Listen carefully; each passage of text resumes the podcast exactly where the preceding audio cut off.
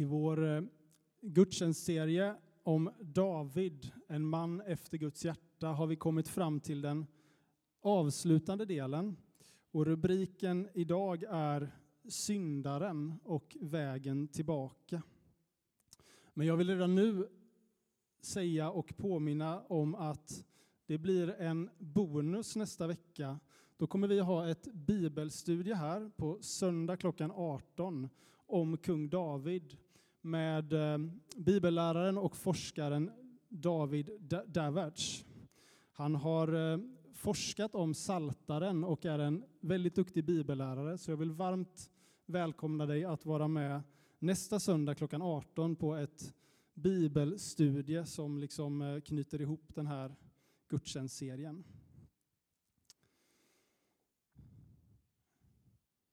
Idag är alltså rubriken Syndaren och vägen tillbaka. Och jag ska läsa några verser ifrån Andra Samuelsbokens elfte kapitel. Från vers 1.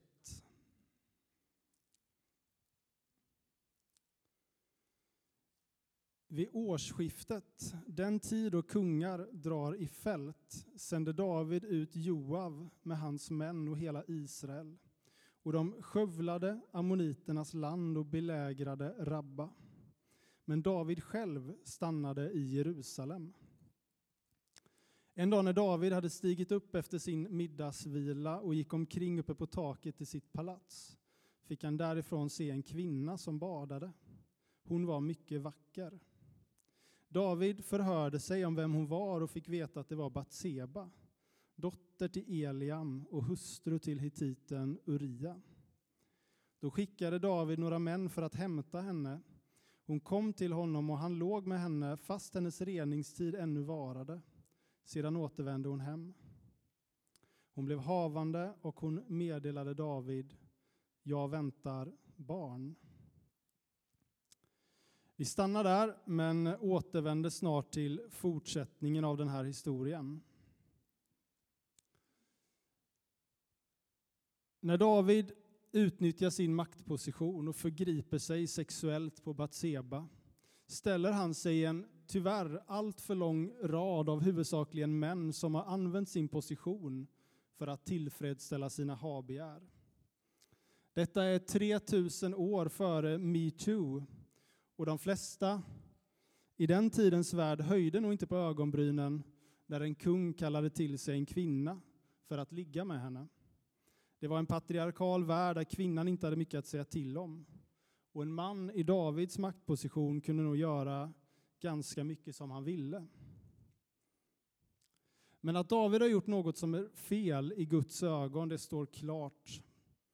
Berättelsen slutar med orden Men det som David hade gjort misshagade Herren. Och det här följs sedan upp med att Gud sänder profeten Natan till David för att visa på hans synd. Vi ska återkomma också till det, men först återvänder vi till fortsättningen av historien.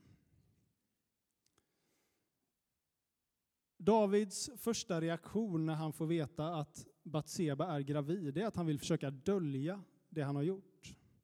David låter skicka efter hennes man Uria, ni vet han som var på stridsfältet. Så Uria blir sänd tillbaka till Jerusalem och han får träffa David.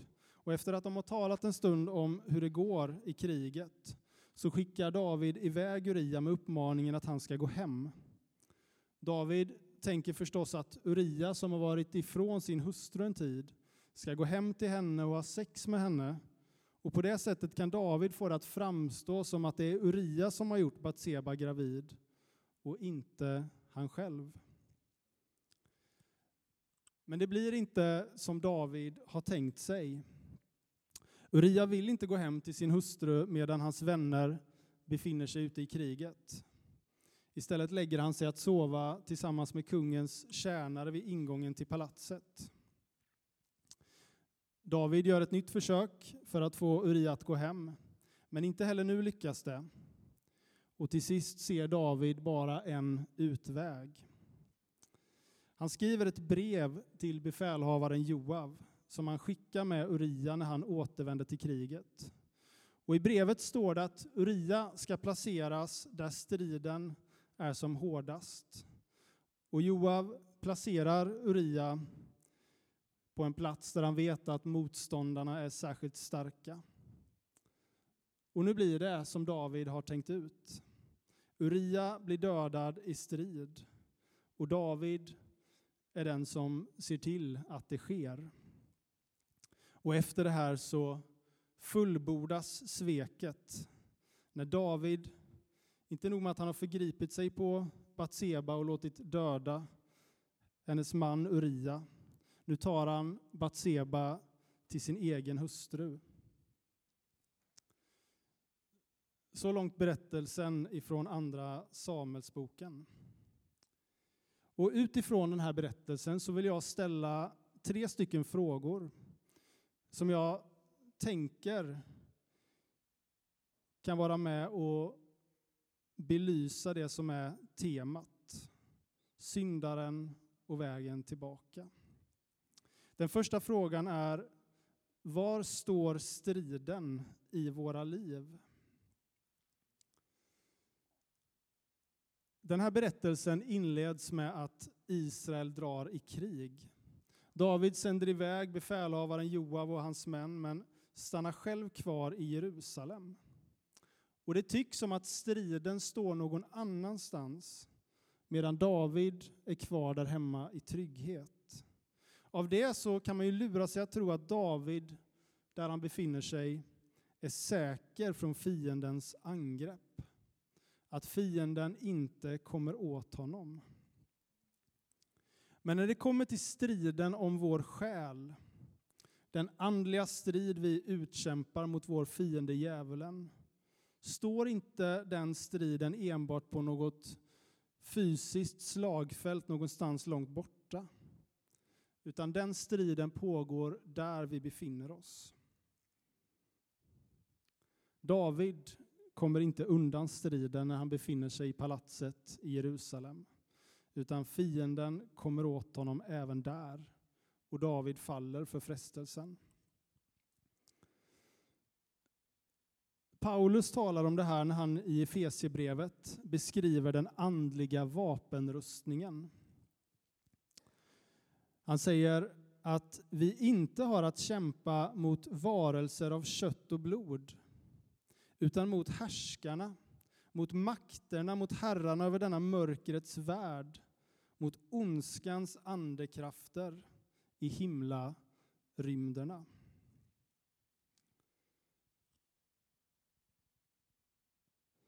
Det är en andlig strid. Men i den striden är vi inte utelämnade, utan Gud strider för oss. Och vi får ikläda oss hans rustning den som i Efesierbrevet beskrivs som att vi kläds i sanningens bälte och rättfärdighetens pansar. På våra fötter får vi sätta villighetens skor som går ut med budskapet om fred. Vi får bära trons sköld framför oss som stoppar den ondes brinnande pilar. Vi får sätta på oss frälsningens hjälm och gripa efter andens svärd som är Guds ord.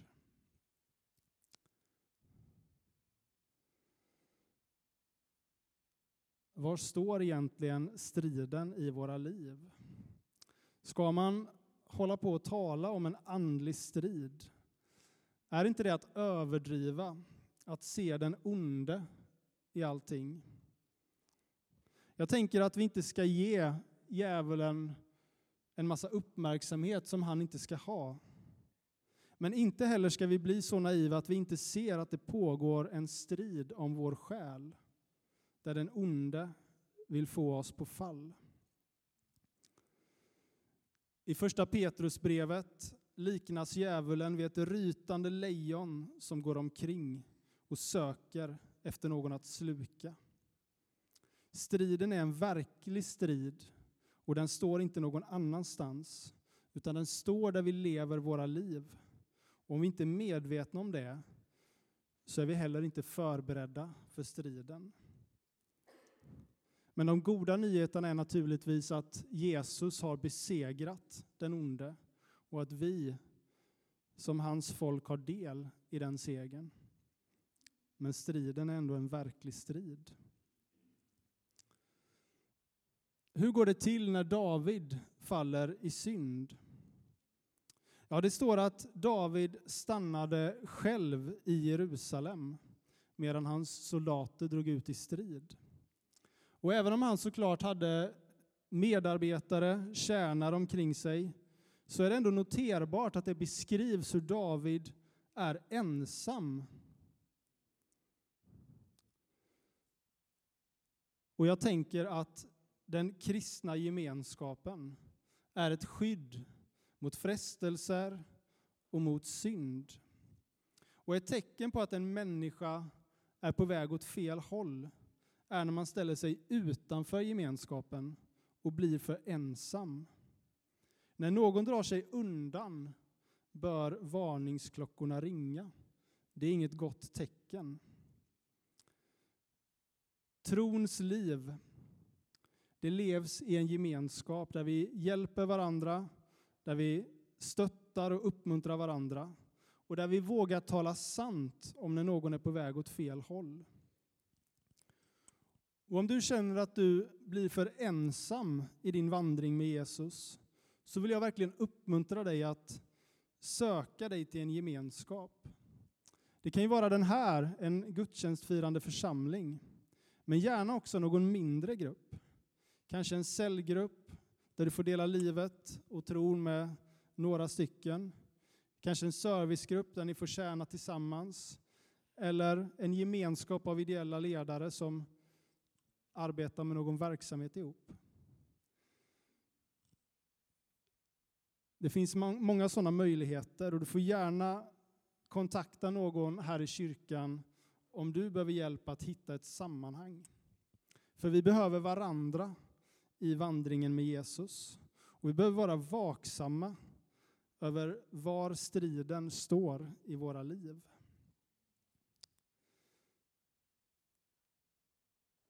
Den andra frågan jag vill ställa är vem lyssnar vi till?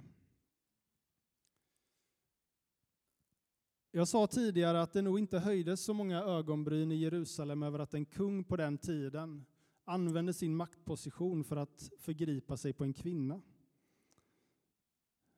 Förmodligen tänkte de flesta att det var något han hade rätt till. Och även om de inte tyckte det så var det säkert inget man vågade säga något högt om.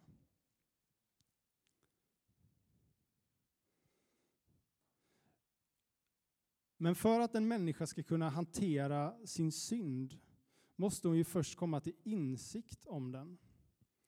David hade på alla möjliga sätt kunnat bortförklara det han gjorde.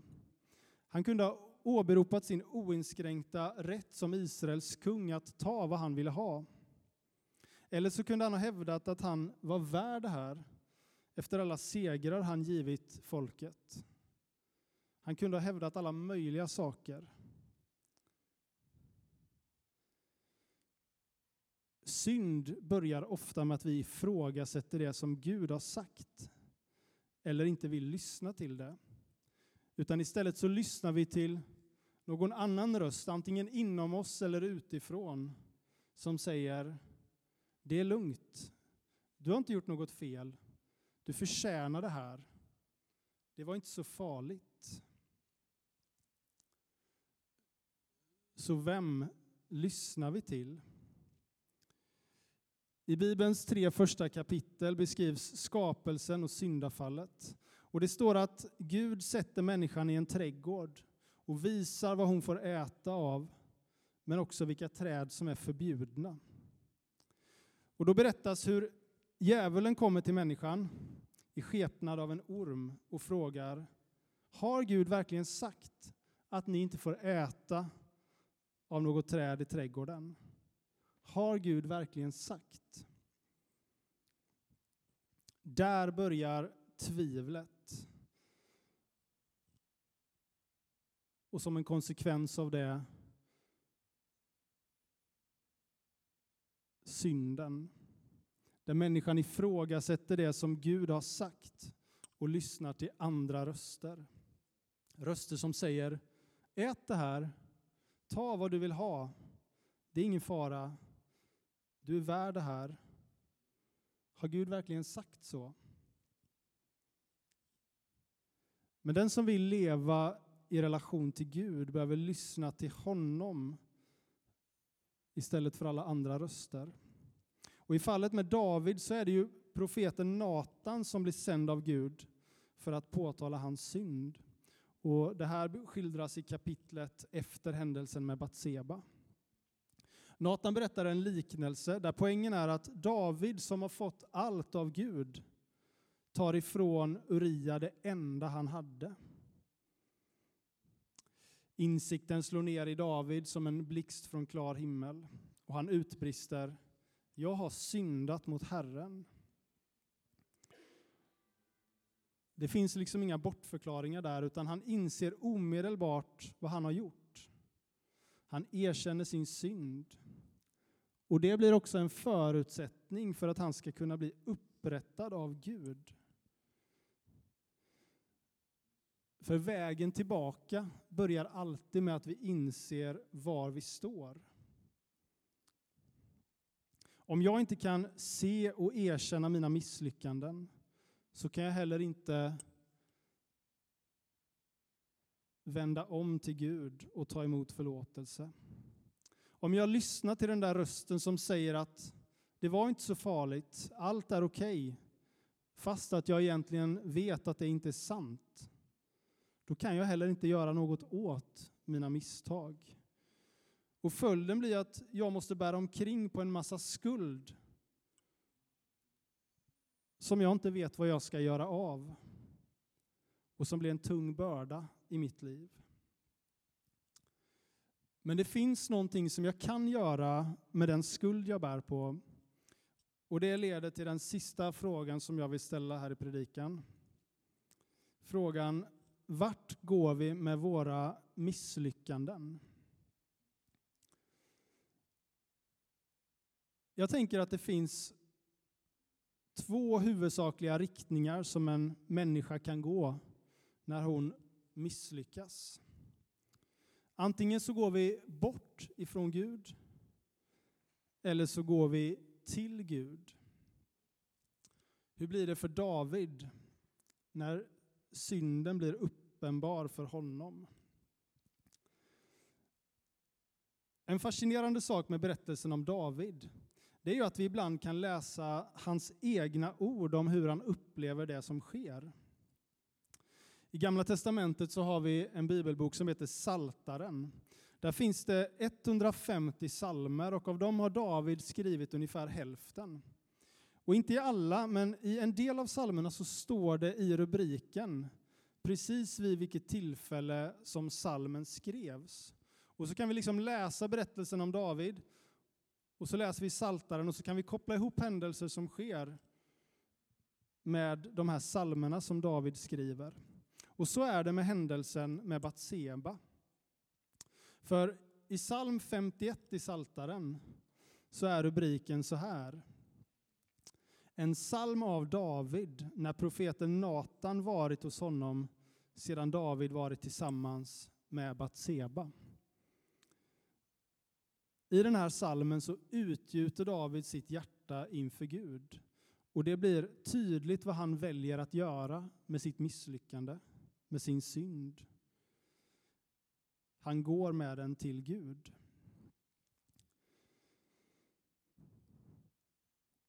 Han skriver Förbarma dig Gud i din nåd. Stryk ut mina synder i din stora godhet. Gör mig fri från all min skuld och rena mig från min synd. Och lite längre fram. Skapa i mig, Gud, ett rent hjärta. Ge mig ett nytt och stadigt sinne. Driv inte bort mig från din närhet. Ta inte ifrån mig din heliga Ande. Och ännu längre fram. Det offer du begär är ett förkrossat hjärta. En krossad och nedbruten människa förkastar du inte, och Gud.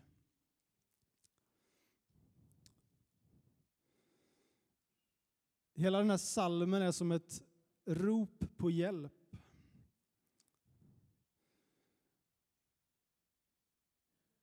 Det är som ord av, av ångest,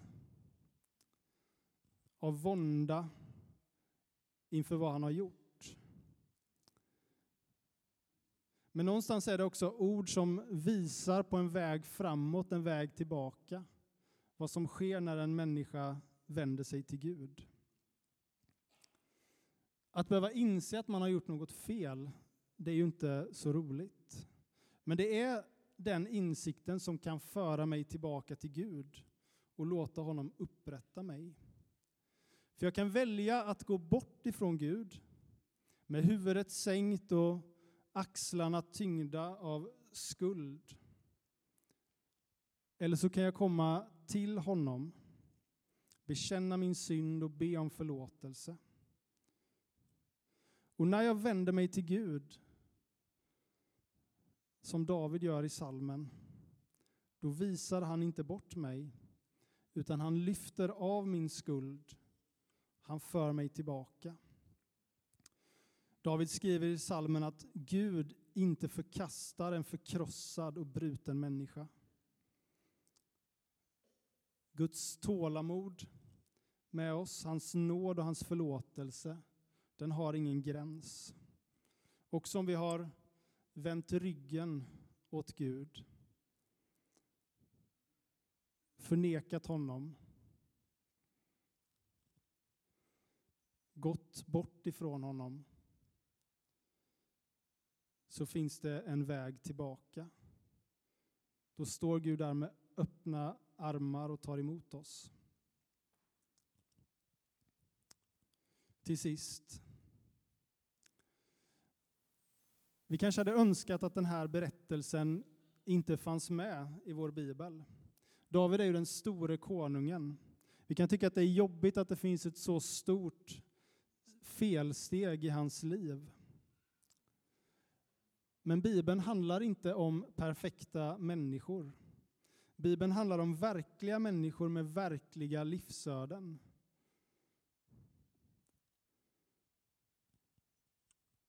Och det glada budskapet i kristen tro är väl någonstans att människor Det är ju inte att människor som följer Jesus lever felfria liv. Utan det glada budskapet är väl någonstans att Jesus möter oss som alla är brustna på ett eller annat sätt med nåd, med kärlek, med förlåtelse och upprättar oss till dem vi är skapta att vara.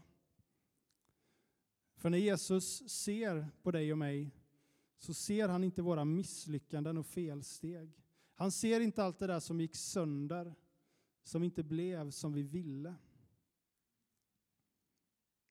Nej, han ser på oss som sina älskade skapelser, som en man eller kvinna efter Guds hjärta.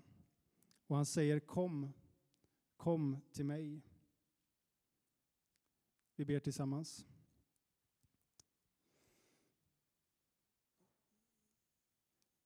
Tack Gud för din oändliga godhet. Tack att din förlåtelse har ingen gräns. Det finns ingenstans vi kan eh, gå eller befinna oss på där du inte finns nära. Tack för att du ser oss precis där vi står. Och tack Herre att när vi vänder oss till dig så visar du aldrig bort oss. Utan du tar emot oss. Och du vill förlåta oss igen och igen. Amen.